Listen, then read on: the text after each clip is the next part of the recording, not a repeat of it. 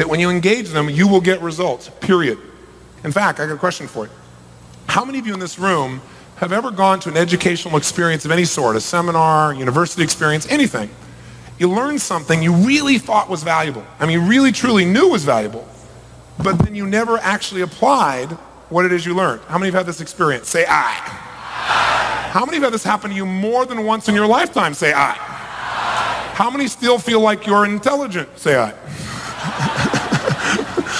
How is it that an intelligent person like you and I could learn something more than once, know it's valuable, and then never use it? Well, the answer is because we've all been taught a big lie. The lie is that information is power. Information is not power. Information is potential power. Only one thing gives you power, and that's action.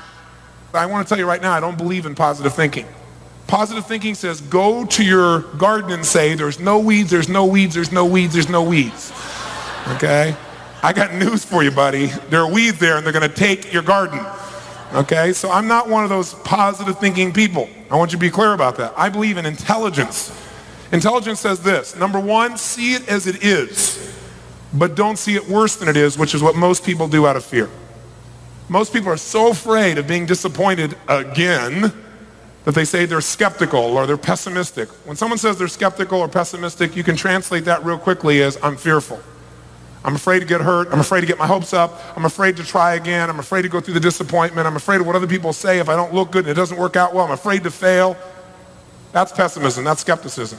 Courage means you got to see it as it is, but you also, step two, got to see it better than it is. You got to know how it really is, but then you got to get a vision for what you want. There's a great book called The Good Book that says, without a vision, people perish. And you know what? We all have to have a compelling vision, a compelling future. How many of you know exactly what you want in your life? How many have no clue? Where the rest of you people? Kind of in between? Well, I'm not quite sure. On the cusp, are you? So we're going to help you develop what is that compelling future. But you got to see it is, you got to see it better than it is, and then you got to make it the way you see it.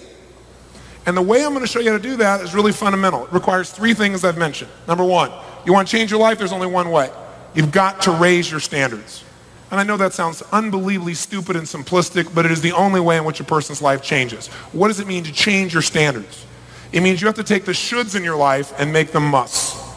Because as long as it's a should, you'll do it when it's convenient, and convenience does not create consistency. And if you're good at anything, you're consistent. If you got a great relationship, it's not because once in a while you show up and are passionate and loving. It's consistency that makes a relationship work. It's consistency that will give you financial independence, not being good for a while with your investments or being good for a while in your earnings. It's consistency. And the only way to get that is to have a standard, a must. And people, all of us in this room right now have exactly what we must have.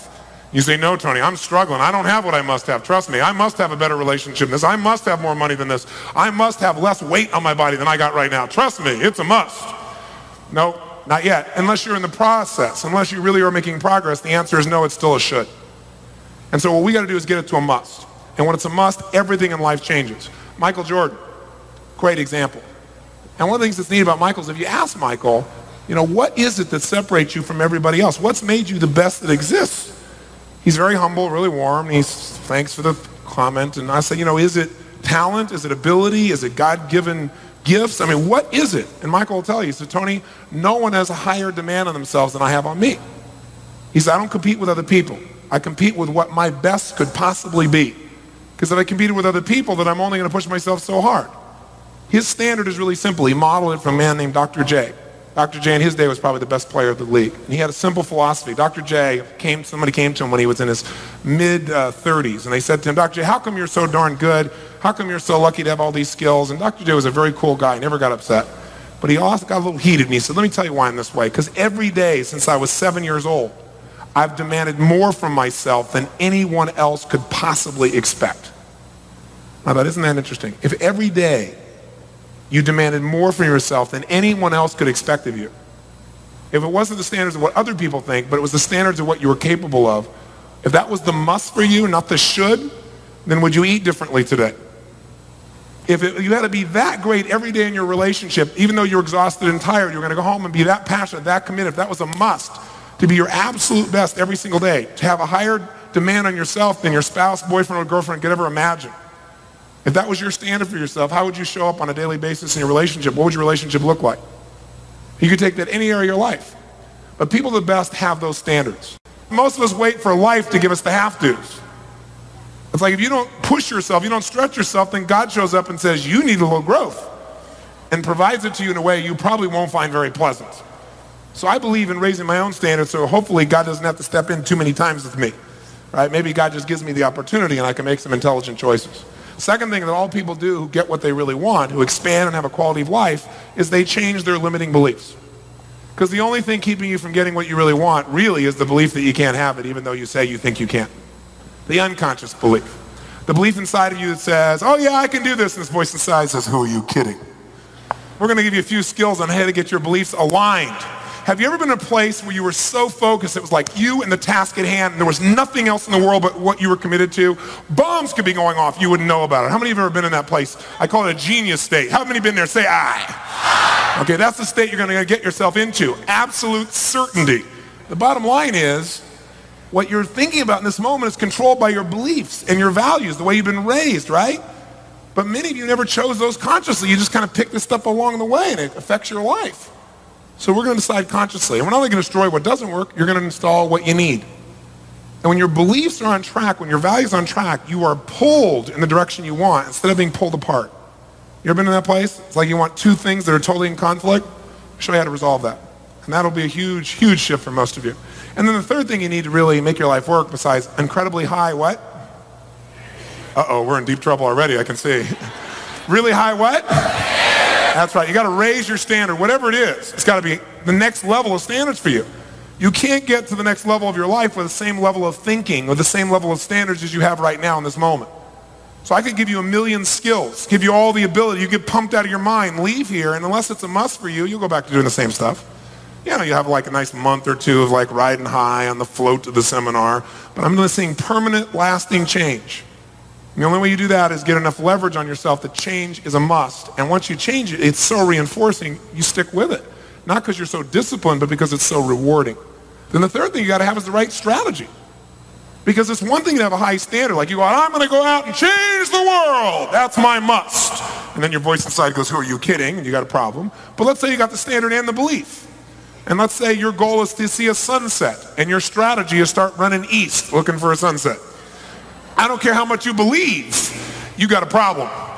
You got to have the right strategies. Strategies for overcoming fear, strategies for taking action, strategies for attraction, causing attraction to happen to another person towards you and vice versa.